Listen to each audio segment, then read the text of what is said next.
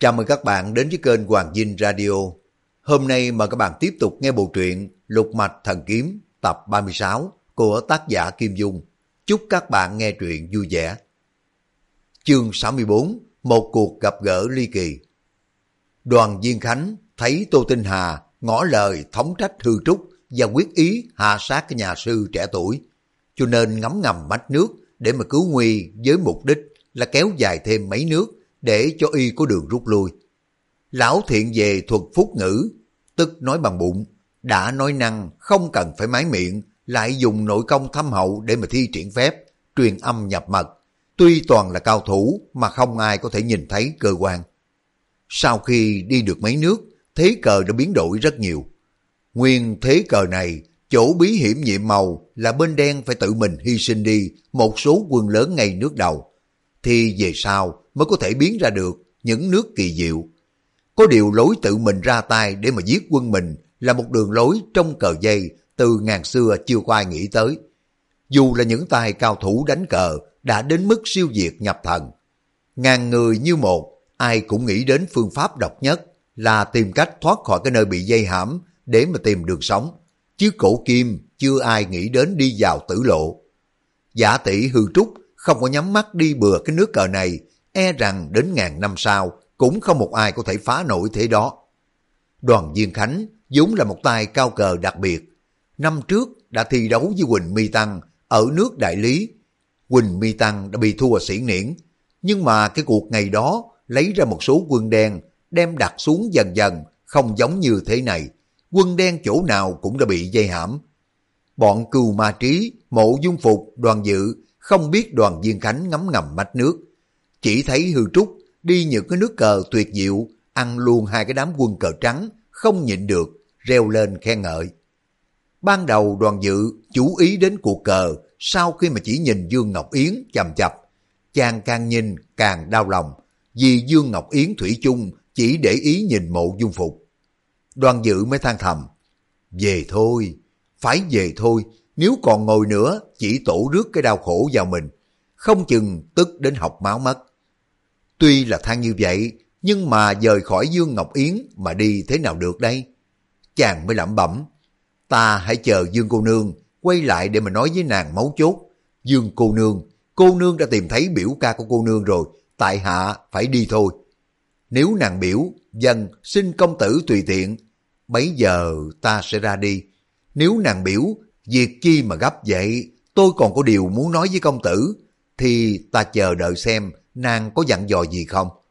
Thực ra, đoàn dự nghĩ như vậy là vì lòng dối lòng để mà có cớ ngồi lại. Chàng biết rõ, từ lúc mà Dương Ngọc Yến thấy biểu ca của nàng rồi, nàng chưa có từng quay đầu lại nhìn chàng lấy một lần. Đột nhiên, mớ tóc mềm mại phía sau gáy Dương Ngọc Yến hơi động đậy. Trống ngực của đoàn dự, đánh thình thình, chàng mới lẩm bẩm. Nàng sắp quay đầu lại rồi. Nhưng mà chỉ nghe thấy Dương Ngọc Yến thở dài khẽ gọi. Biểu ca. Mộ dung phục chú ý nhìn cái bàn cờ, thấy bên đen đã có vẻ thắng thế, mỗi nước dồn cho bên trắng vào thế bí. Y mới lẩm bẩm một mình. Mấy nước cờ sau này mình cũng có thể nghĩ ra, nhưng mà dạng sự khởi đầu nan, nước đầu tiên mới là thật quái gở, dù mình có nghĩ suốt đời cũng không ra. Bao nhiêu tâm thần của mộ dung phục để hết vào thế cờ, nên Dương Ngọc Yến lên tiếng khẽ gọi, y không có nghe thấy. Dương Ngọc Yến buông một tiếng thở dài, từ từ ngoảnh đầu lại. Đoàn dự thấy vậy, trái tim dường như muốn nhảy ra khỏi lòng ngực. Chàng tự nhủ, nàng đã quay đầu lại rồi. Bộ mặt khuynh quốc của Dương Ngọc Yến quả nhiên quay lại. Đoàn dự thấy trên má của nàng thoáng qua một mối sầu mang mát. Trong khóe mắt tựa hồ có vẻ quán hận.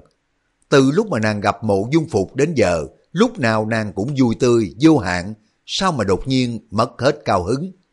Đoàn dự đang ngẫm nghĩ, bỗng thấy Dương Ngọc Yến đảo mắt nhìn sang máy hữu, chạm vào cái luồng nhãn quan của chàng. Đoàn dự tiến lên một bước toàn nói, Dương cô nương, cô có chuyện chi dạy bảo? Nhưng mà Ngọc Yến từ từ đưa mắt nhìn qua chỗ khác, lơ đảng nhìn ra phương trời xa thẳm một hồi, quay qua nhìn mộ dung phục. Trái tim của đoàn dự dường như là chìm hẳn xuống, nỗi đau buồn kể sao cho xiết. Chàng chua xót trong lòng tự nhủ. nàng không phải là không nhìn ta, nhưng nhìn kiểu này thì thà đừng có nhìn thì hơn. Nàng ngó ta mà dường như không thấy, cặp mắt của nàng để vào ta, song hình ảnh của ta không có vào đến trong tim nàng. Thủy chung tâm trí của nàng vẫn để ý biểu ca của nàng, chứ có gì nghĩ đến đoàn dự này đâu. Hỡi ơi, phải về thôi, ta phải về thôi. Bên này, hư trúc nghe đoàn viên khánh chỉ điểm để mà đi cờ. Cuộc cờ đã gần đến lúc kết thúc. Bất luận bên cờ trắng đối phó cách nào cũng đã mất đi một đám quân lớn. Nếu mở một đường thoát thì lại sợ bên cờ đen xông ra khỏi dòng dây. Thật là sơn cùng thủy tận khó bề thoát. Tô Tinh Hà ngẫm nghĩ hồi lâu, cười hì hì đi một nước nữa. Đoàn Diên Khánh lại tiếp tục truyền âm nhập mật nói, hạ cờ xuống, điểm thất bát ở góc trên về bên trái. Hư Trúc hạ cờ xuống đúng vào cái thời điểm đó. Tuy nhà sư rất kém về cờ, nhưng mà vừa đi nước đó cũng hiểu rằng như vậy là phá xong cái thế cờ, liền vỗ tay cười nói, cuộc cờ thế đã kết liễu rồi đây. Tô Tinh Hà hớn hở tươi cười chắp tay nói, tiểu thần tăng được trời phó cho tài cao quán thế, thật là đáng mừng. Hư Trúc dội đáp lễ nói, không dám không dám, không phải là tiểu tăng... Nhà sư muốn nói là mình được sư bá tổ chỉ điểm, thì tiếng truyền âm nhập mật lọt vào trong tai. Cuộc đời bí mật phải giữ cho thật kín, chớ có tiết lộ, chưa thoát khỏi nguy hiểm đâu, ngươi phải cẩn thận lắm mới được. Hư Trúc chỉ tưởng là quyền nạn chỉ thị cho mình, liền cúi đầu đáp, dần dần. Bỗng thấy Tô Tinh Hà đứng lên nói, tiên sư của lão phu bày ra thế cờ này đã 30 năm, không có ai phá được. Tiểu thần tăng nay đã phá xong, lão phù cảm kích vô cùng. Tô Tinh Hà đi tới trước ba gian nhà gỗ, giơ tay đón khách nói, xin mời tiểu thần tăng tiến vào. Hư Trúc thấy ba cái gian nhà gỗ này cách kiến trúc thật là kỳ dị, không có cửa vào chi hết. Nhà sư không biết tiến vào lối nào ra giao để mà làm gì chứ. Cứ đứng ngay người ra mãi, ngơ ngẩn không có biết phải làm thế nào. Bỗng nghe thấy thanh nằm lại lọt vào trong tai. Thế cờ đã phá một đường để thoát, đó là lối đánh mạnh trí mạng để mà tìm đường sống. Căn nhà gỗ này không có cửa, ngươi phải dùng võ công thiếu lâm phá nhà ta mà vào. Hư Trúc liền lên tiếng. Thế thì vô lễ quá. Rồi mới đứng ve chân chéo, giơ tay lên, đánh một chưởng vào cái gián gỗ. Những người có mặt ở đây đều là những tài cao thủ, thấy chưởng lực rất là tầm thường. May mà cái dáng bưng không có bền cứng. Hư Trúc vừa phóng chưởng đánh soạt một tiếng, dáng gỗ hở ra một cái khe. Y lại đánh ra hai chưởng mới phá vỡ được cái tấm vách dáng. Bàn tay của Y cũng cảm thấy đau ngầm. Nam Hải ngạc thần bật lên tiếng cười ha hả nói Võ công của phái thiếu lâm sao mà tầm thường thế? Hư Trúc quay lại đáp Tiểu Tăng chỉ là hạng bét trong chùa thiếu lâm cho nên bản lãnh chẳng ra gì. Tuyệt học bản môn đâu phải là vậy chứ. Bỗng nghe thanh nằm truyền âm nhập mật nói Người vào ngay đi, nhớ đừng có quay đầu lại, cũng đừng có tranh hơi với một ai cả. Hư Trúc nói, dần rồi cất bước tiến vào. Bỗng Đinh Xuân Thu lên tiếng gọi, đó không phải là cửa vào nhà gỗ, sao nhà sư nhỏ kia dám tự tiện đi vào. Tiếp theo, gian lên hai tiếng ầm ầm. Hư Trúc cảm thấy có một luồng kình phong dù dù, tựa hồ như muốn hất mình ra. Thì lại là hai cái luồng sinh lực khác đẩy phía sau lưng cùng dưới mông của mình. Nhà sư cũng không có tự chủ được, lăn người vào bên trong. Vừa rồi Đinh Xuân Thu ngắm ngầm tập kích định đánh chết hư trúc. Một mặt cừu ma trí để dùng phép khốn hạ công cũng muốn đẩy y ra. Nhưng mà đoàn viên khánh ám kình vào đầu gậy làm cho trưởng lực của Đinh Xuân Thu bị tiêu tan. Tô Tinh Hà ở gần cưu ma trí phóng ra một chưởng để giải khai khốn hạ công rồi mới dùng tay phóng luôn hai chưởng đẩy hư trúc đi vào. Nhưng mà hai chưởng lực này quá mạnh, hư trúc không có đứng vững, bị hất vào cái tấm dáng sau. Tráng quỳ đánh binh một tiếng vào cái tấm dáng khác. Nhà sư tối tăm mặt mũi, suýt nữa đã ngất đi rồi, hồi lâu sau đứng vững được. Nhà sư sờ lên trán, thấy đã bù một chỗ rồi. Hư trúc định thần nhìn lại, thấy mình hiện đang đứng trong một căn nhà trống rỗng, không có vật gì bên trong. Chẳng có cửa sổ cửa vào gì hết, chỉ có một cái lỗ thủng trên dáng do mình vừa phá vỡ ra để vào. Y đứng thụn cái mặt ra, nhìn quanh quẩn một hồi, rồi lại muốn chung qua cái lỗ hổng ra ngoài. Hư Trúc vừa xoay mình lại, thấy bên kia dách dáng có một thanh năm lão già giọng vào hỏi, Ngươi vào đây sao lại muốn ra? Hư Trúc vội quay đầu lại nói, Tiểu Tăng hoàn toàn trong vào tiền bối chỉ điểm chọn đường lối. Thanh năm đó lại nói, đường lối là do tự ngươi tìm ra, không có ai chỉ bảo được. Thế cờ này ta bày ra đã 30 năm, không ai phá nổi. Thế mà bữa nay ngươi đã tìm được lối phá. Sao không lại đây? Hư Trúc nghe đến câu, thế cờ này ta bày ra. Bất giác hồn día lên mây, sởn gai ốc, hốt quảng nói. Tiền bối, tiền bối... Nguyên nhà sư nghe Tô Tinh Hà nhắc đi nhắc lại, thế cờ đó do tiên sư của lão bày ra. Thế thì thanh âm này là người hay là ma nói? Bỗng nghe có tiếng người già đáp lại. Thời cơ đã đến không chụp lấy nó thì nó sẽ mất đi ngay. Ta chờ ở đây đã 30 năm rồi, không còn thời gian để mà chờ được nữa. Chú kia, lại đây mau. Hư Trúc nghe thanh âm đầy vẻ ôn hòa từ ái, liền không có nghĩ ngợi nhiều nữa. Y ghé tay vào của tấm vách đẩy mạnh lên. Dán vách đã lâu ngày mục nát. Một tiếng cách vang lên, dán gãy hở ra một cái lỗ.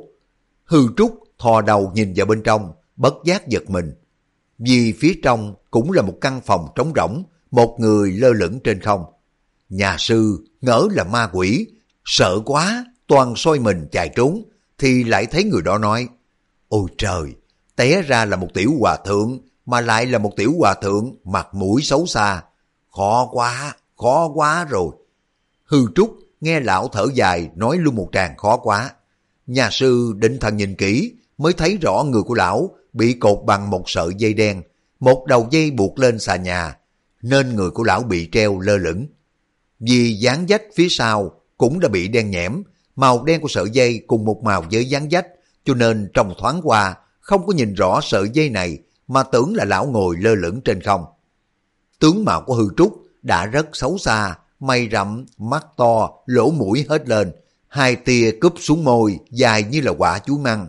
Hơn nữa dọc đường, y đã bị Nam Hải ngạc thần đánh lên đánh xuống, vừa rồi cái trán đập vào trong vách, mặt mũi sưng víu lên, lại càng khó coi.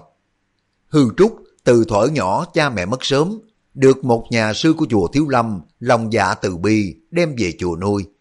Các nhà sư chùa Thiếu Lâm nếu không có để chí vào việc thanh tu thì lại chuyên tâm học võ, cho nên chẳng ai để ý đến tướng mạo của hư trúc, tuấn nhã hay xấu xa. Nhà Phật đã nói, thể xác của con người chỉ có một cái túi da dơ giấy. Cái túi da dơ giấy này, đẹp hay là xấu, có gì mà đáng bận lòng đâu. Nếu ai để ý đến nó nhiều, tức là bị tà ma cám dỗ. Hư Trúc vừa nghe lão nói, một tiểu hòa thượng xấu xa, đây mới là lần thứ nhất. Kể ra thì ngay sau khi y bị Nam Hải Ngạc Thần bắt đi, Diệp Nhị Nương đã kêu bằng tiểu quỷ hay bằng nhà sư đầu lợn. Nhưng mà lúc đó Hư Trúc đã bị hai người này đánh cho mặt mũi sưng húp lên, khắp mình đau đớn, cho nên tuy có bị họ mắng nhiếc hoặc là tướng mạo xấu xa, y cũng chẳng có quan tâm. Bây giờ, lão này biểu y là xấu xa, bất giác động lòng lẩm bẩm. Lão chê mình xấu, thử xem lão có đẹp không. Nghĩ vậy, hư trúc khẽ ngẩng đầu nhìn lên, thấy lão này râu dài tới ba thước, sợi nào cũng đen nhánh, tuyệt không có một sợi nào bạc. Mặt của lão quả đẹp như ngọc, da dẻ mịn màng, không có lấy một nếp nhăn nhỏ xíu. Rõ ràng lão đã cao niên rồi, vẻ mặt rất tươi tắn, phong độ nhàn nhã. Hư trúc ngắm lão già, trong bụng thấy tự thẹn nghĩ thầm. Kể về tướng mạo, mình so với lão khác nhau một trời một vực. Bây giờ nhà sư đã biết sợ hãi, cúi mình thi lễ nói, Tiểu Tăng xin bái kiến lão tiền bối. Lão kia mới gật đầu nói, tên họ của ngươi là gì? Hư Trúc sững sờ đáp, Tiểu Tăng xuất gia không cần biết đến tên họ nữa. Lão kia đáp, trước khi mà xuất gia, tên họ ngươi là gì? Hư Trúc đáp, Tiểu Tăng xuất thân từ thổi nhỏ cho nên không có rõ tên họ. Lão kia nhìn tướng mạo của Hư Trúc, thở dài nói, Ngươi đã phá được thế cờ của ta, thông minh tài trí không phải là tầm thường, nhưng mà tướng mạo ngươi xấu như thế, không được rồi, khó quá. Trời ơi, đúng là khó quá. Ta xem thế này uổng công mất rồi, mà lại uổng cả tính mạng của ngươi nữa. Nhà sư nhỏ tuổi kia, ta cho nhà sư một chút lễ vật để nhà sư về đi. Hư Trúc vốn không phải là con người cao ngạo. Lão già chê tướng mạo của y xấu xa, y cũng chẳng lấy thế làm bực tức. Nhưng mà y có tính cương nghị kiên nhẫn, không sợ khó khăn. Y nghe lão nói đi nói lại cái câu khó quá, thì hào khí kích động liền nói. Tiểu Tăng, về kỹ thuật thì còn kém cỏi thế cờ vừa rồi của lão tiền bối không phải là Tiểu Tăng tự ý phá được. Nhưng mà lão tiền bối có việc gì khó khăn, cần phải giải quyết. Dù Tiểu Tăng có bản lãnh kém đi, cũng xin cố gắng làm cho bằng được. Còn lão tiền bối có ban cho lễ vật gì, Tiểu Tăng không có dám lãnh. Lão già nói, nếu ngươi có lòng dạ nghĩa hiệp như vậy, thì lại càng hay. Dù ngươi chẳng cao cờ, võ nghệ hèn kém, cũng chẳng có gan chi. Ngươi đã vào đây, tức là có tiền duyên với ta. Có điều tướng mặt của ngươi khó coi quá. Hư Trúc tẩm tỉm cười nói, tướng mạo xấu xa là tại trời sinh, chẳng những mình không có được tự chủ, mà cả cha mẹ cũng không có thể làm cho đẹp được. Tướng mạo của Tiểu Tăng đã làm phiền tiền bối, thì Tiểu Tăng xin cáo từ. Nói xong, lùi lại phía sau hai bước. Hư Trúc toan dở gót, lão già mới nói, Khoan, rồi mới thấy lão già phất nhẹ vào một cái vai bên phải y. tay áo là một vật mềm mại, thế mà vừa chạm vào vai của hư trúc, khiến cho người của y dần dần hạ thấp xuống. Lão già cười nói, con người tuổi trẻ đã có ý chí kiêu ngạo như vậy, hay lắm. Hư trúc nói, tiểu tăng thật không có dám tư tưởng kiêu ngạo điên cuồng, sợ là tiền bối nổi trận lôi đình, cho nên xin rút lui sớm là hơn. Lão già gật đầu hỏi, bữa nay ngươi đến phá thế cờ còn có ai nữa không? Hư trúc nhất nhất kể hết mọi người. Lão già trầm ngâm rồi mới nói, những tài cao thủ thiên hạ mười phần có đến sáu bảy đều tụ tập ở đây rồi. Không hiểu khổ dinh đại sư của chùa Thiên Long nước Đại Lý có đến đây không? Hư trúc đáp, trừ nhà sư tệ tự, không có còn thấy một vị tăng lữ nào khác. Lão già thở dài lẩm bẩm một mình. Ta đã chờ ở đây 30 năm rồi, dù có chờ thêm 30 năm nữa, dĩ tất đã gặp được người tận thiện tận mỹ, cả bề trong lẫn bề ngoài. Việc đời trong 10 phần, 89 không có được như ý. Thôi, cũng đành phải chịu vậy chứ biết làm sao đây. Dường như tâm ý của lão già quyết định, lão hỏi lại.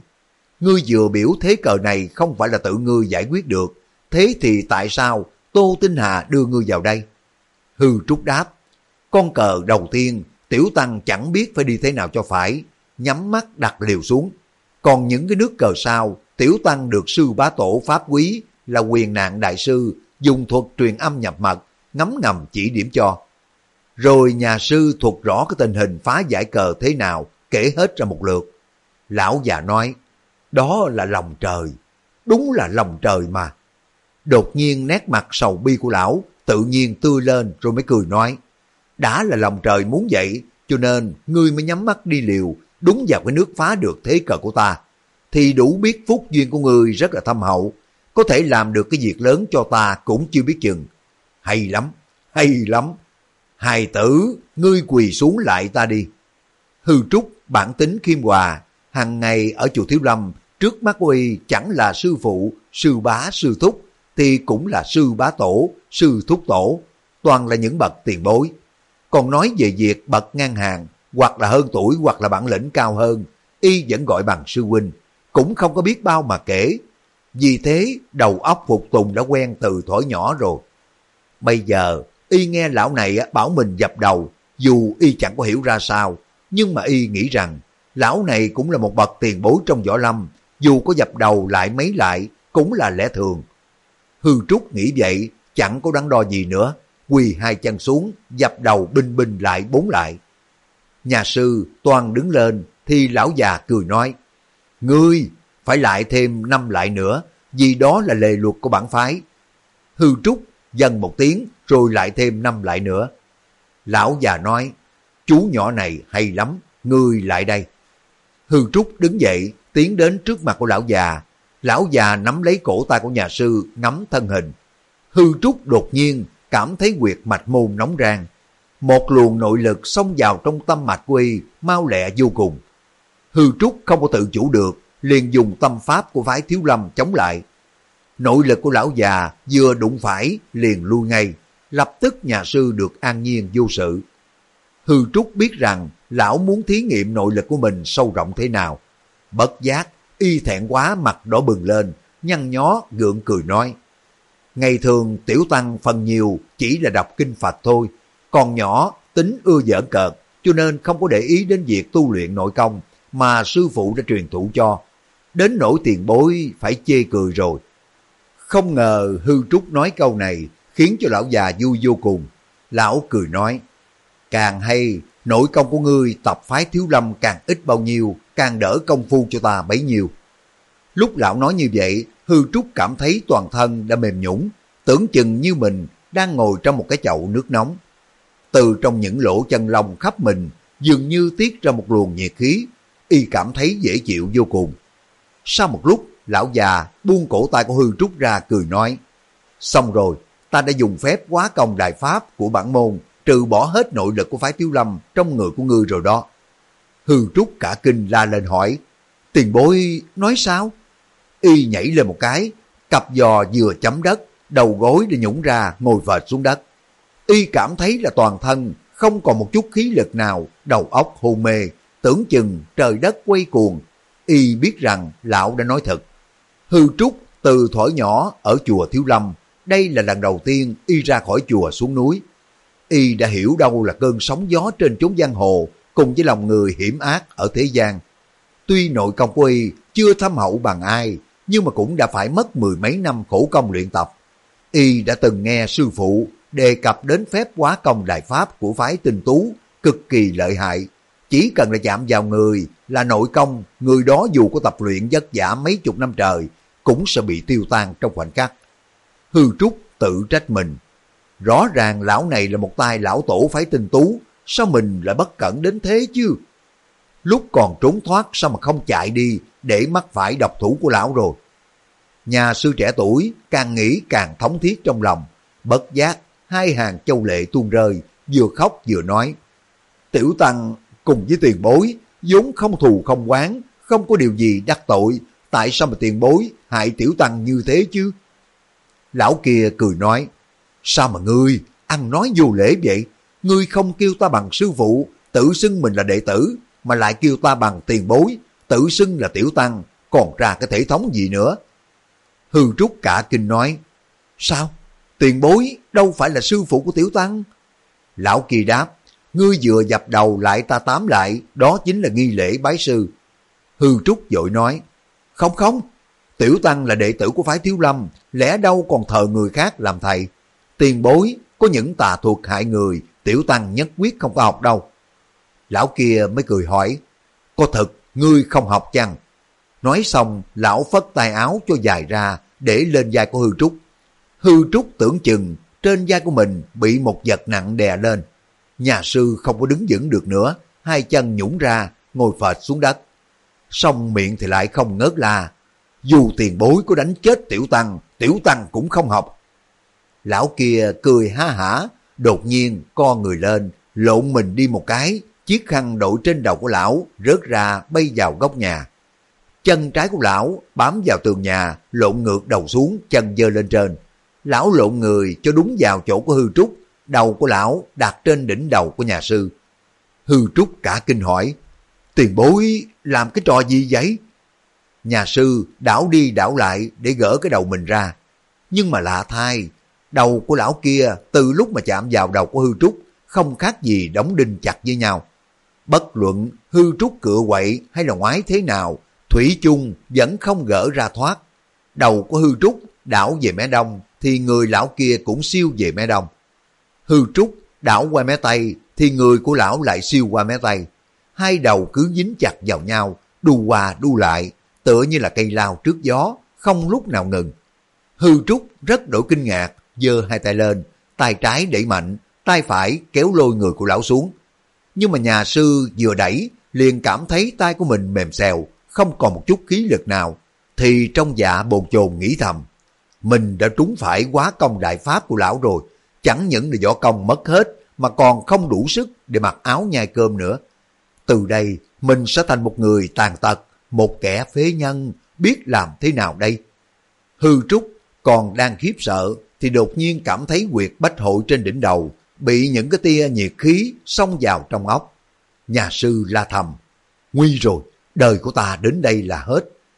Hư Trúc cảm thấy trong đầu óc của mình mỗi lúc nóng thêm, chỉ trong chốc lát, mắt qua đầu dáng. Tưởng chừng khối óc của mình sắp vỡ tung. Cái luồng nhiệt khí này từ trên đầu chạy xuống khắp thân thể. Chỉ trong khoảnh khắc, nhà sư không có chịu nổi nữa, ngất đi lúc nào không biết. Tuy hư trúc ngất đi rồi, song chỉ như là một người mê man. Trong đầu óc của nhà sư hiện ra vô số ảo ảnh. Có lúc tưởng chừng mình đang đặng dân giá vũ, ngao du trên trời. Có lúc tưởng chừng mình đang ngụp lặn xuống biển, đùa giỡn với tôm cá. Có lúc như mình ở chùa Thiếu Lâm, tụng kinh giữa đêm khuya. Có lúc tựa hồ như đang luyện võ công, luyện đi luyện lại, nhưng mà Thủy chung không thành tựu. Hư Trúc không biết mình ngất đi đã bao lâu, đột nhiên tỉnh lại, bỗng thấy trời mưa, nước mưa nhỏ giọt xuống người. Hư Trúc mở bừng mắt ra, quả nhiên thấy vô số giọt nước thật sự từ trên má của mình nhỏ xuống. Nhà sư định thần nhìn lại, thì những cái giọt này không phải là nước mưa, mà là mồ hôi của lão kia. Hư Trúc nhìn lão già, thấy mặt của lão đầy những giọt mồ hôi đang nhỏ xuống tòng tòng, Mặt mũi, đầu óc, chân tóc của lão, chỗ nào cũng đầy mồ hôi ra. Lúc này Hư Trúc nhìn nhận tới mình, thì ra là mình đã nằm khèo dưới đất, còn lão kia ngồi bên cạnh, hai cái đầu rời nhau từ lúc nào không biết. Hư Trúc ngồi dậy ngơ ngác hỏi, tiền bối. Nhà sư buộc miệng nói được hai tiếng tiền bối, bất giác giật mình không có thốt nên lời nữa, vì nhà sư phát giác ra lão già tựa hồ như đã biến thành một người khác. Bộ mặt đẹp như ngọc lúc trước, bây giờ đột nhiên phát hiện đầy nét nhăn nheo. Kỳ lạ hơn nữa, đầu của lão kia tóc râm và đen nhánh, bây giờ đã rụng hết thành đầu trọc lóc. Cái bộ râu dài đen đã thành bạc hết. Hư Trúc lấy làm lạ tự hỏi, hay là mình ngất đến ba bốn chục năm, năm chục năm sao? Sao bà lão này đột nhiên biến thành già vậy chứ? Cứ coi cái lão này bây giờ trở nên già lũ khủ rồi, không được một trăm hai chục tuổi thì cũng phải đến một trăm tuổi không ít. Lão già, cặp mắt lờ mờ, dường như đã mất hết khí lực. Trên bộ mặt nhăn nheo, thoáng lộ ra một nụ cười. Lão nói, đại công, thế là xong rồi. Hài nhi, phú trạch ngươi thật là thâm hậu hơn cả kỳ vọng của ta. Ngươi thử phóng trưởng vào vách dáng mà coi. Hư Trúc không có hiểu gì cả, nhưng mà cũng nghe lời của lão phóng trưởng ra chỗ không. Bỗng nghe thấy lắc cắt, cả nửa bức vách dáng lập tức đã gãy ra. Giả tỷ nhà sư dùng toàn lực phóng trưởng, sức mạnh ghê gớm hơn nhiều. Hư Trúc kinh hãi ngẩn người ra hỏi, thế, thế này nghĩa là làm sao? Lão già cười hiếp mắt, tỏ vẻ quan hỷ nói, Ồ nhỉ, người biết tại sao không? Hư Trúc hỏi, tại sao chứ? Tiểu Tăng thốt nhiên công lực mạnh đến thế. Lão già mỉm cười đáp, nếu cứ một mình ngươi tự học suốt cả một đời, nội lực của ngươi chưa được phần nào. Ngươi nên biết rằng sư phụ của ngươi khổ luyện 70 năm trời, há phải là chuyện tầm thường. Hư Trúc thầm nghĩ trong lòng, đại cuộc hỏng mất. Đoạn mới kêu lên, tiền bối, nói cái gì 70 năm khổ công tu luyện? Lão già mỉm cười nói, chẳng lẽ đến lúc này ngươi còn chưa hiểu sao? Có thật ngươi chưa có hiểu không? Trong lòng của Hư Trúc cảm thấy ý nghĩa câu nói của lão già có điều xảy ra quá đột ngột khiến nhà sư ấp úng. Lão tiền bối đã truyền cho tiểu tăng một môn thần công có phải không? Lão già cười hỏi, ngươi vẫn không kêu ta bằng sư phụ sao? Hư Trúc cúi đầu đáp, tiểu tăng là đệ tử của phái Thiếu Lâm, khi nào mà dám kinh tổ diệt tông, đi theo người khác. Lão già nói, trong mình của ngươi hiện giờ không còn lấy một chút công lực của phái Thiếu Lâm thì gọi là đệ tử thiếu lâm sao được. Trái lại, trong người của ngươi hiện giờ đã xúc tích 70 năm thần công của phái tiêu giao, thì sao không phải là đệ tử của bản phái? Hư Trúc trước nay chưa có từng nghe thấy ai nói đến bản phái tiêu giao là gì, buộc miệng hỏi lại, phái tiêu giao sao? Lão già mỉm cười cướp lời, theo chính đạo của trời đất, phân rõ lục khí của vũ trụ đi đến chỗ vô cùng ngao du, đó là tiêu giao. Ngươi thử nhảy lên một cái mà coi. Hư Trúc động tính hiếu kỳ nhúng hai cái đầu gối, đạp mạnh xuống đất, nhẹ nhàng nhảy lên. Đột nhiên nghe binh một tiếng, đầu của nhà sư đụng vào cái mái nhà đào thóc lên, trước mắt sáng lòa, nửa người của nhà sư xuyên qua mái nhà ra ngoài. Thế nhảy này còn đang tung lên, nhà sư sợ mình không có biết tung lên tới đâu, mới dội thò tay ra, giữ chặt lấy mái nhà cho khỏi lên cao nữa. Rồi nhà sư mới từ từ hạ mình xuống đất, mà vẫn còn phải nhảy bông lên một cái nữa mới đứng vững lại được. Lão già hỏi, người thấy thế nào? Hư Trúc đáp, tiểu tăng đã đi vào con đường ma quỷ gì vậy chứ? Lão già nói, nào, ngồi xuống để ta thuật rõ cho mà nghe, không còn nhiều thời gian để mà nói rườm rà đâu, phải đi vào vấn đề thiết yếu ngay. Ngươi đã không có chịu ta làm sư phụ, đặng giữ nguyên môn phái, ta cũng không có bắt ép. Rồi lão đổ giọng, tiểu sư phụ, ta thỉnh cầu tiểu sư phụ giúp ta một việc rất gấp. Liệu tiểu sư phụ có ưng lời chăng? Hư Trúc nhận thấy rằng mình dù sao cũng đã chịu ơn rất lớn đối với lão. Có điều lão cần mình làm một việc hiện giờ, chưa rõ là quả hay là phúc. Nhưng mà lão đã nhờ miệng cầu khẩn, bất luận bằng cách nào, mình cũng phải làm cho đến nơi. Nghĩ vậy, nhà sư liền đáp. Tiền bối của mệnh lệnh, tiểu tăng đương nhiên phải gắng sức hết lòng. Nhà sư nói tới đây, chợt nghĩ đến lão này chuyên dùng quá công đại pháp, tựa hồ cùng một bè phái bàn môn tả đạo, liền mới nói thêm. Nhưng mà nếu tiền bối nhờ tiểu tăng làm cái việc mờ ám, tiểu tăng không có dám dân mệnh. Lão già nhăn nhó cười hỏi, việc như thế nào là mờ ám? Hư trúc chân hững đáp, tiểu tăng là đệ tử nhà Phật, việc gì có tổn hại cho người khác, tiểu tăng nhất định không làm.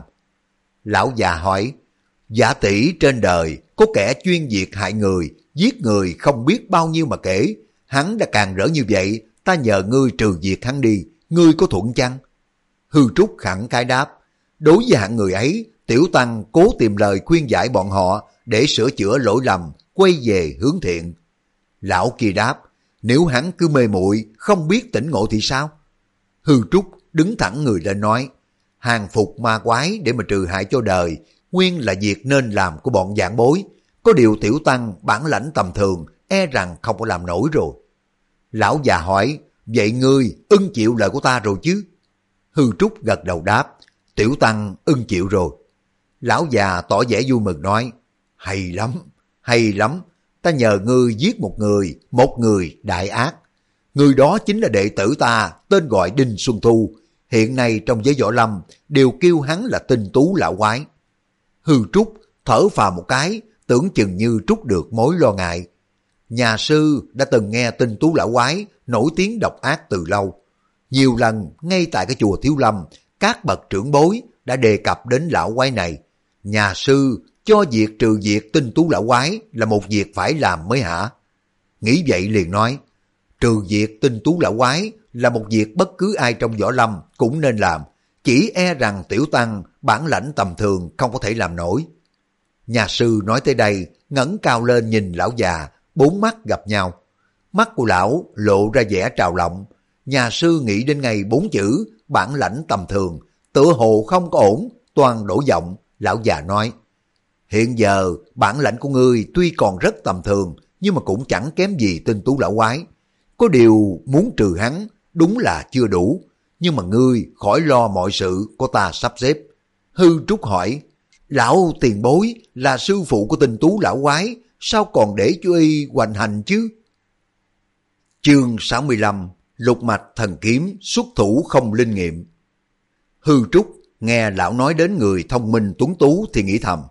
Mình cũng không phải là một hạng ngu dốt gì cho cam, nhưng hai chữ tuấn tú quả là mình không có đương nổi. Nhà sư nghĩ vậy cúi đầu xuống nói, những nhân vật tuấn nhã trên thế gian này thực ra chẳng có thiếu gì. Ngay ngoài kia cũng có hai người, một người là mộ dung công tử, còn một người nữa là công tử họ đoàn. Tiểu Tăng xin đưa họ vào đã, để cho tiền bối coi xem. Lão già cười ha hả nói, phải tiêu giao, làm việc cũng nhất thiết, lấy duyên kiếp làm yếu tố căn bản. Ngay cái việc tên nghịch đồ Đinh Xuân Thu, phản sư Phạm Thượng cũng có tiền nhân. Nay lão phu đem thần công tu luyện 70 năm trời, truyền vào trong thân thể của ngươi, có lý đâu còn đi truyền cho người thứ hai chứ? Hư Trúc hỏi, tiền bối, có thật sự tiền bối đem công phu rèn luyện suốt đời truyền hết vào cho tiểu tăng. Như vậy, tiểu tăng làm sao mà tiêu thụ được ơn đức cao vậy đó? Lão già nói, việc này đối với người là họa hay là phúc, khó mà nói trước được. Võ công cao cường chưa hẳn đã phúc.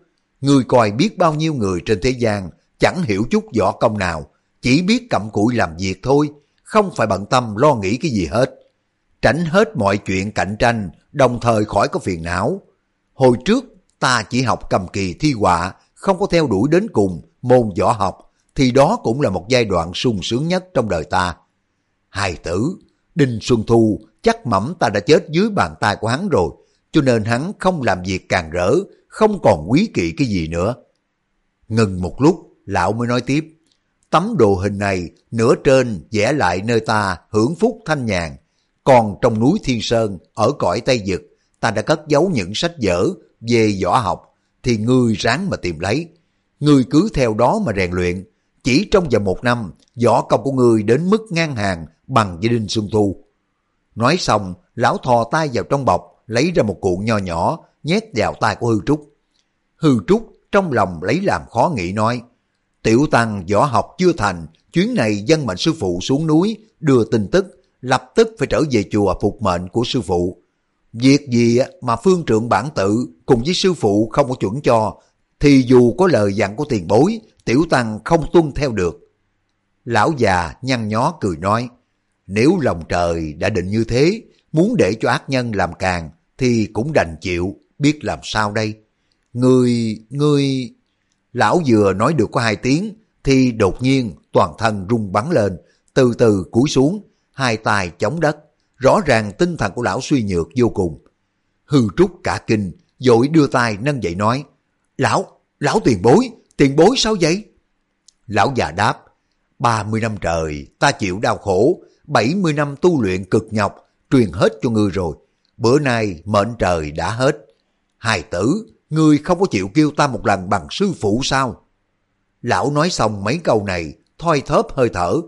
Hư trúc, bản tính vốn thuần hậu, nhìn lão già rất là tội nghiệp, thấy rõ ràng lão chỉ còn sống trong khoảnh khắc.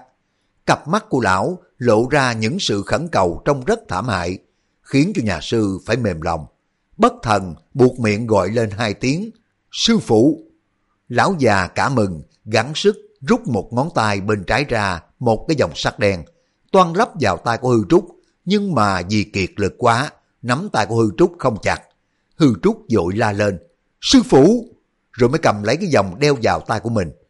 Lão già nói, hay lắm, hài tử, ngươi là đệ tử của ta, khi mà gặp Tô Tinh Hà, ngươi kêu y bằng đại sư ca. Ngươi họ gì? Hư Trúc đáp, đệ tử thật sự không biết. Lão già nói, có điều đáng tiếc, tướng mặt của người khó coi, trùng gian tất là còn bị nhiều phen điều đứng. Thôi, đành phó mặt thiên công. Đáng tiếc, thật là đáng tiếc. Thanh âm của lão mỗi lúc một yếu đi. Lão nói đến cầu đáng tiếc thứ hai, cơ hồ không có rõ nữa. Đột nhiên người lão xô về phía trước, trán đập xuống đất đánh binh một tiếng, rồi không có nhúc nhích được nữa. Hư Trúc lại gọi, Sư phụ, sư phụ! Nhà sư nâng lão dậy, để tay lên mũi thì lão đã tắt hơi rồi. Hư Trúc cùng với lão ở với nhau chưa đầy một giờ, kể ra chưa có tình nghĩa gì sâu sắc lắm. Nhưng mà nhà sư nghĩ mình đang thừa hưởng 70 năm thần công của lão, hơn nữa lão đối với nhà sư như người, rất thân cận. Tóm lại, có thể coi rằng bộ phận trong mình của lão đã biến vào người của mình. Ngược lại, một phần bộ phận của mình đã biến vào nội thể của lão. Đột nhiên lão chết đi, nhà sư lại không khỏi xúc động can trường, buông một tiếng khóc. Hư trúc, khóc một hồi, gạt nước mắt nghĩ thầm. Ta phải đem tin này báo cho Tô Tinh Hà biết mới được. Lão tiên sinh đây cứ đòi ta kêu bằng sư phụ, chết mới nhắm mắt được. Mình cũng đã miễn cưỡng kêu mấy tiếng để gọi là an ủi cái tấm lòng trong lúc lâm chung. Ta đã là đệ tử của phái Thiếu Lâm, có lý đâu đi theo phái khác. mày ở chỗ chuyện này chỉ có hai người biết lão tiên sinh đã chết rồi, trên đời chẳng có ai hay. Nhà sư quỳ phục xuống đất, hướng về phía lão giả, lại mấy lại, lầm rầm khẩn khứa. Lão tiền bối, tiểu tăng kêu lão tiền bối bằng sư phụ, là giả, không phải là thật đâu. Lão tiền bối dưới số vàng của Linh Thiên, đừng có trách tiểu tăng nha. Khấn xong, nhà sư trở gót đi ra, vẫn chuồn qua cái lỗ thủng ở trên vách mà ra. Bây giờ, thân thể của nhà sư lẹ như một con chim én, xuyên qua hai vách dáng, ra khỏi căn nhà một cách nhanh nhẹn.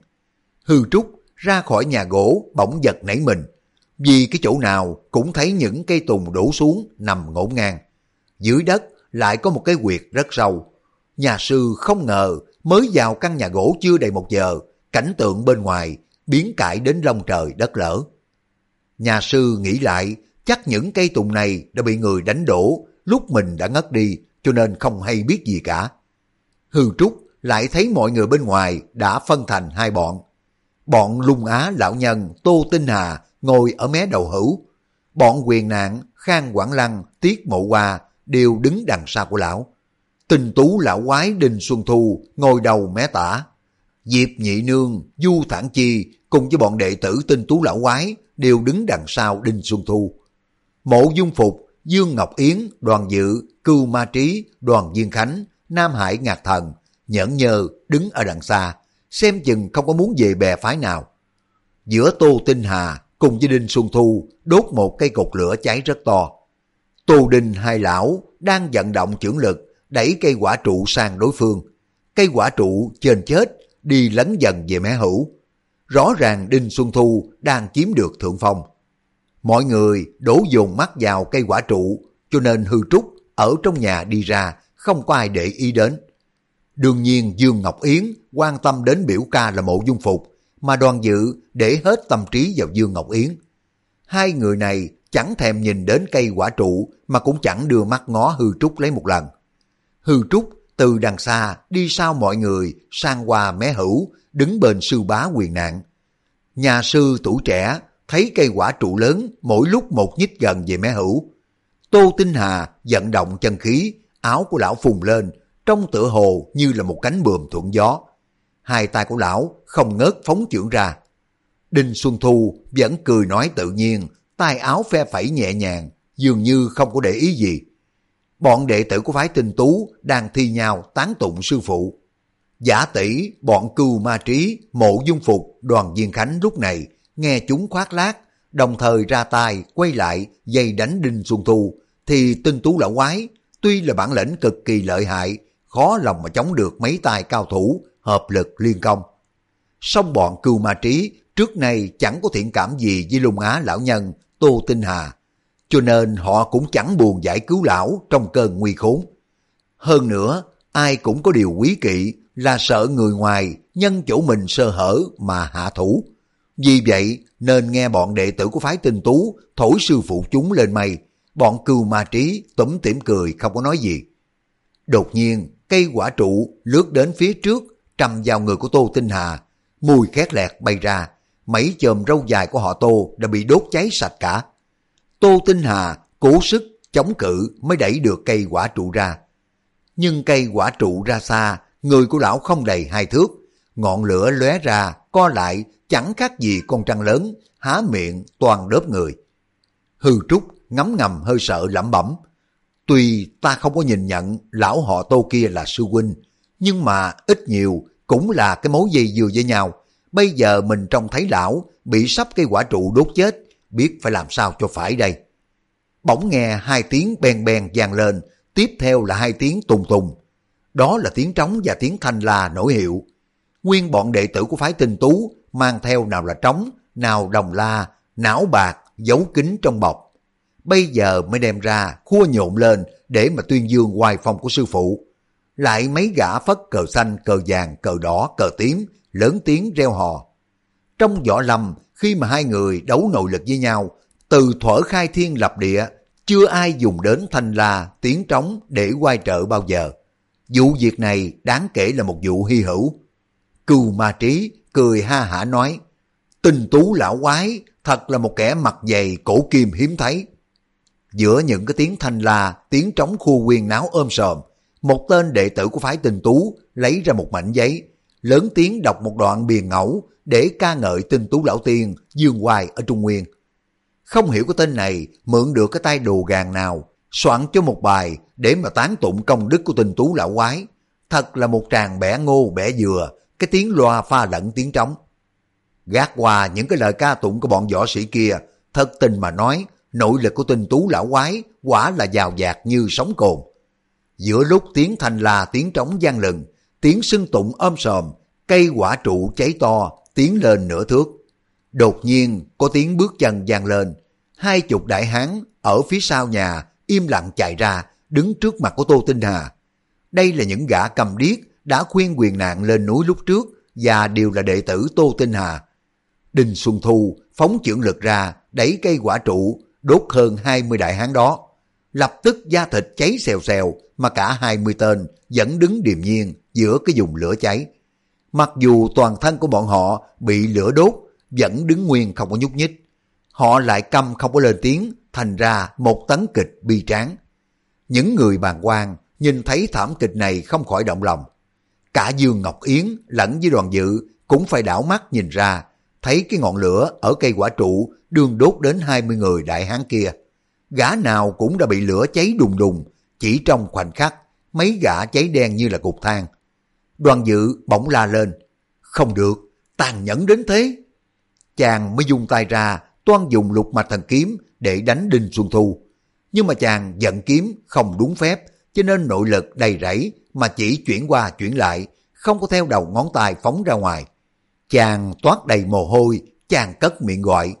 Mộ dung huynh, mau mau ra tay ngăn trở cái bọn tàn ác kia đi. Vừa nãy mộ dung phục, tinh thần lâm vào cuộc hôn mê, toan tự dẫn, may nhờ được công phu lục mạch thần kiếm của đoàn dự đánh rớt thanh trường kiếm trong tay. Nhưng mà lúc đó, tinh thần của y quảng hốt, chưa từng nhìn thấy phép phóng lục mạch thần kiếm ra sao. Sau khi đã biểu đoàn dự diễn lại cho xem, nhưng mà đoàn dự chưa có tái diễn. Mộ dung phục nghe đoàn dự kêu mình ra tay, liền nói, đoàn huynh, hiện ở đây tiểu đệ đâu có dám múa rìu qua mắt thợ, đánh trống qua cửa nhà sắm, xin đoàn huynh thử ra chiêu lục mạch thần kiếm đi. Đoàn Diên Khánh đến sau, chưa có nhìn thấy đoàn dự phóng lục mạch thần kiếm, nhưng mà lão chính phái họ đoàn nước đại lý thì thứ thần công đặc biệt trong nhà của lão, nay dĩ nhiên lão đã được nghe qua. Lão vừa nghe mộ dung phục nói, bất giác rung lên, liếc mắt nhìn đoàn dự một cái, hiểu xem chàng có hiểu môn thần công đó thật không. Nhưng mà lão thấy chàng đưa ngón trỏ bên phải ra, nào điểm nào dạch, xuất thủ rất phương pháp, song nội lực tuyệt không có phát huy được chút nào. Lão không có hiểu đoàn dự đã học qua môn này chưa, mà sao không có sử dụng theo ý muốn của mình được. Lão lẩm bẩm nhủ thầm, nào có thấy lục mạch thần kiếm gì đâu mà mình đã sợ cuốn lên rồi. Chẳng qua cái thằng lõi này hư trường thành thế gạt người ngoài thôi.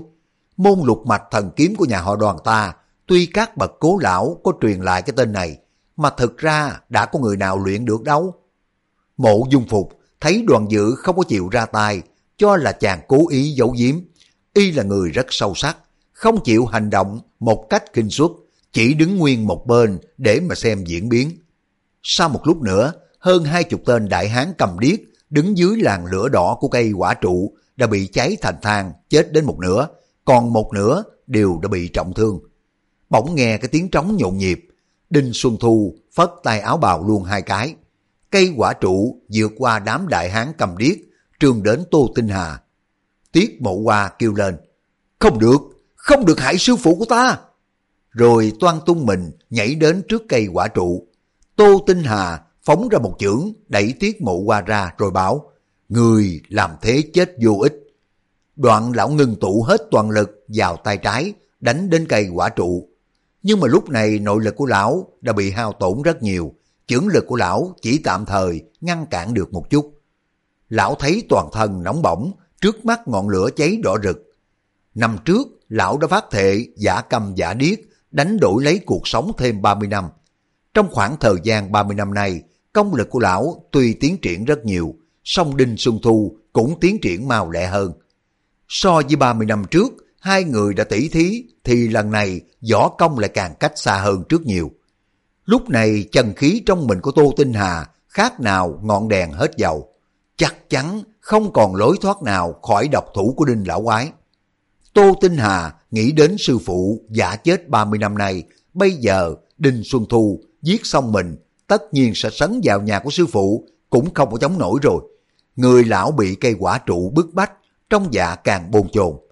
Hư Trúc thấy Tô Tinh Hà đang lúc cực kỳ nguy cấp mà vẫn đứng nguyên một chỗ, không chịu lùi nửa bước.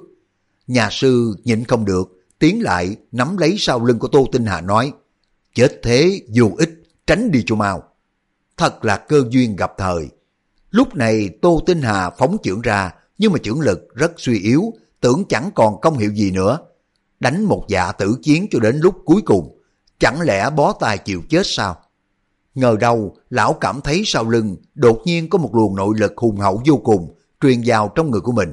Nội lực này lại đúng như luồng nội lực trong người của lão, chưởng vừa phóng ra, chưởng lực tăng gia không biết mấy lần. Bỗng nghe những cái tiếng tù già vang lên, cây quả trụ chạy ngược trở lại đốt đinh Xuân Thu. Dư thế tràn cả đến đệ tử của phái tinh tú đều đã bị dây trong dòng lửa đỏ. Chỉ trong giây lát, tiếng thanh la, tiếng trống, tiếng não bạc loạn cả lên, lẫn với những câu chúc tụng. Tiếng chúc tụng xen lẫn với những tiếng chửi bới tục tằng, tiếng gọi nhau ơi ới, chạy trốn mong thoát nạn. Đinh Xuân Thu giật mình kinh sợ. Thật ra nội lực của hư trúc có hợp với trưởng phong của Tô Tinh Hà, chưa chắc đã thắng nổi Đinh Xuân Thu. Có điều tinh tú lão quái, đang lúc nắm vững cái phần thắng, thì gặp cuộc phản kích một cách rất là bất thình lình. Vì lão bị dố bất ngờ cho nên sợ hãi cuốn quýt, chân tay bủng rủng, đồng thời lão quái phát giác ra trưởng phong của đối phương bao hàm một thứ nội lực vô cùng mãnh liệt, cao xa hơn sư huynh Tô Tinh Hà nhiều, mà hiển nhiên công phu của bản phái. Lão tự hỏi, hay là sư phụ đã bị ta sát hại, đột nhiên hiển linh? Linh hồn của sư phụ nhập vào sư huynh đòi nợ mình chăng? Nghĩ đến đây, bất giác lão rung lên, không ngưng tụ nội lực được nữa. Cây quả trụ bị đẩy đến bên mình mà không còn sức đẩy ra. Trước cái diễn biến đột ngột này, Tô Tinh Hà cùng với Đinh Xuân Thu tất nhiên không ngờ đến. Chính hư trúc cũng chẳng có hiểu gì hết. Cây quả trụ lần về phía Đinh Xuân Thu cháy rất dữ dội. Đinh Xuân Thu la lên. Thiết diện đồ nhi, mau, ra tái đi. Du thẳng chi trong lúc thẳng thốt không kịp suy nghĩ, dùng mình nhảy ra, phóng cả sông trưởng đẩy cây quả trụ. Bỗng nghe có tiếng xèo xèo vang lên, cây quả trụ gặp luồng trưởng phong khí lạnh phi thường, chỉ trong chớp mắt, ngọn lửa đỏ rực tắt ngấm cả cái luồng khói xanh cũng tiêu tan rất mau. Dưới đất chỉ còn lại những khúc cành thông to lớn đã cháy thành than rồi. Đinh Xuân Thu bị cháy hết cả mày râu, áo quần cháy rách tả tơi. vẻ mặt của lão cực kỳ hoảng hốt. Trong lòng của lão vẫn nơm nớp lo sợ, âm hồn sư phụ linh. Lão không có dám ngang ngược nữa, cất tiếng gọi đồ đệ. Đi thôi! Lão lạng người một cái, đã ra xa đến bảy tám trượng. Bọn đệ tử phái tình tú, cúp đuôi chạy theo thầy. Chẳng ai kịp lượm nào trống, nào thanh la, não bạc, bỏ ngổn ngang dưới đất. Bài từ ca tụng tinh tú lão quái, danh trấn Trung Nguyên, cũng chưa có đọc xong, đã bị lửa cháy một miếng lớn. Mảnh còn lại bay đi bay lại trên mặt đất. Tựa hồ như chế nhạo công cuộc dương hoài của tên tú lão quái tại Trung Nguyên là một chuyện đầu voi đuôi chuột. Thầy trò phái tinh tú bỏ chạy một cách đột ngột khiến cho mọi người đều sửng sốt. Diệp nhị nương gọi giật lại. Đinh ca ca, Đinh ca ca, bỏ tôi đi sao? Chẳng nói gì hết hả? Dứt lời, mụ chạy theo như bay theo Đinh Xuân Thu. Bọn người của đoàn Viên Khánh, Nam Hải Ngạc Thần, Cừu Ma Trí đều cho lung á lão nhân Tô Tinh Hà dụ địch bằng kế khổ nhục. Nhữ cho Đinh Xuân Thu dùng công lực đốt cháy đồ đệ cầm điếc của mình, rồi đòn đánh bất thình lình như xét nổ lưng trời, khiến cho đối phương không kịp đề phòng, cúp đuôi mà chạy. Lung Á lão nhân là một tay bản lãnh phi thường, lắm mưu nhiều trí, từng nổi danh lừng lẫy trên chốn giang hồ. Vừa rồi, lão cùng với tinh tú lão quái mở đầu đánh bật một cây tùng rất lớn, đường kính hơn một thước. Mọi người phải kinh hồn động phách. Sau cùng, lão thần công khiến cho tinh tú lão quái cắm đầu bỏ chạy. Vì yên trí như vậy, quần hùng không có lấy làm lạ. Hư Trúc chỉ là một tên đệ tử vào hàng tam đại của phái Tiếu Lâm, bản lĩnh của y rất tầm thường, ai cũng đã biết rồi. Cho nên không ngờ vì y ám trợ Ngô Tinh Hà, chính hư trúc cũng chẳng biết làm cái gì ráo. Chỉ có Tô Tinh Hà liếc mắt nhìn thấy chiếc vòng sắt đeo ở ngón tay út của hư trúc, đúng là dòng của sư phụ là biết rõ ngay. Lòng của lão vừa xót thương lại vừa mừng thầm. Mộ Dung Phục nói, lão tiền bối, công lực quyên thâm, đuổi được cái lão quái chạy dài, chắc là sau cái trận ác đấu kinh hồn này, lão phải tán đỡm kinh hồn, không dám dòm ngó Trung Nguyên nữa. Thế là lão tiền bối làm một việc phúc đức cho Võ Lâm rồi. Tô Tinh Hà thấy 10 phần đệ tử của mình đã bị chết đến 89, còn vài phần thì bị trọng thương, cho nên lòng lão rất đau thương. Tô Tinh Hà sực nhớ ngay đến sự an nguy của sư phụ, quay lại nói với bọn quyền nạn, mộ dung phục mấy câu khách sáo, rồi mới cầm tay hư trúc nói, Tiểu sư phụ, mời sư phụ đi với lão sư vào trong này. Hư trúc đưa mắt nhìn quyền nạn để hỏi ý kiến. Quyền nạn nói, Tô tiền bối là một bậc cao nhân trong võ lâm, nếu người có chi dạy bảo, người nhất nhất phải tuân theo lệnh mới được. Hư trúc đáp gọn một tiếng, dân, rồi mới theo Tô Tinh Hà chui vào cửa động đi vào. Tô Tinh Hà thuận tay kéo cái tấm ván gỗ chắn ngang cửa động. Mọi người ở bên ngoài đều là những tay biết nhiều hiểu rộng. Trên chốn giang hồ thấy cử động này biết ngay Tô Tinh Hà không có muốn người ngoài tiến vào thám thính cho nên đều giữ ý không có ai thóc mắt đến gì của lão. Người ít lịch duyệt trong cái đám này thì lại chỉ chăm chú để ý vào Dương Ngọc Yến. Tô Tinh Hà cùng Hư Trúc đi vào trong nhà, lúc nào chàng cũng không hay. Chàng chẳng còn lòng dạ nào để ý đến việc của hai người. Tô Tinh Hà dắt tay của Hư Trúc đi vào bên trong. Các bạn vừa nghe xong tập 36 Lục Mạch Thần Kiếm. Cảm ơn các bạn đã quan tâm theo dõi. Hẹn gặp lại các bạn trong phần tiếp theo. Thân ái, chào tạm biệt.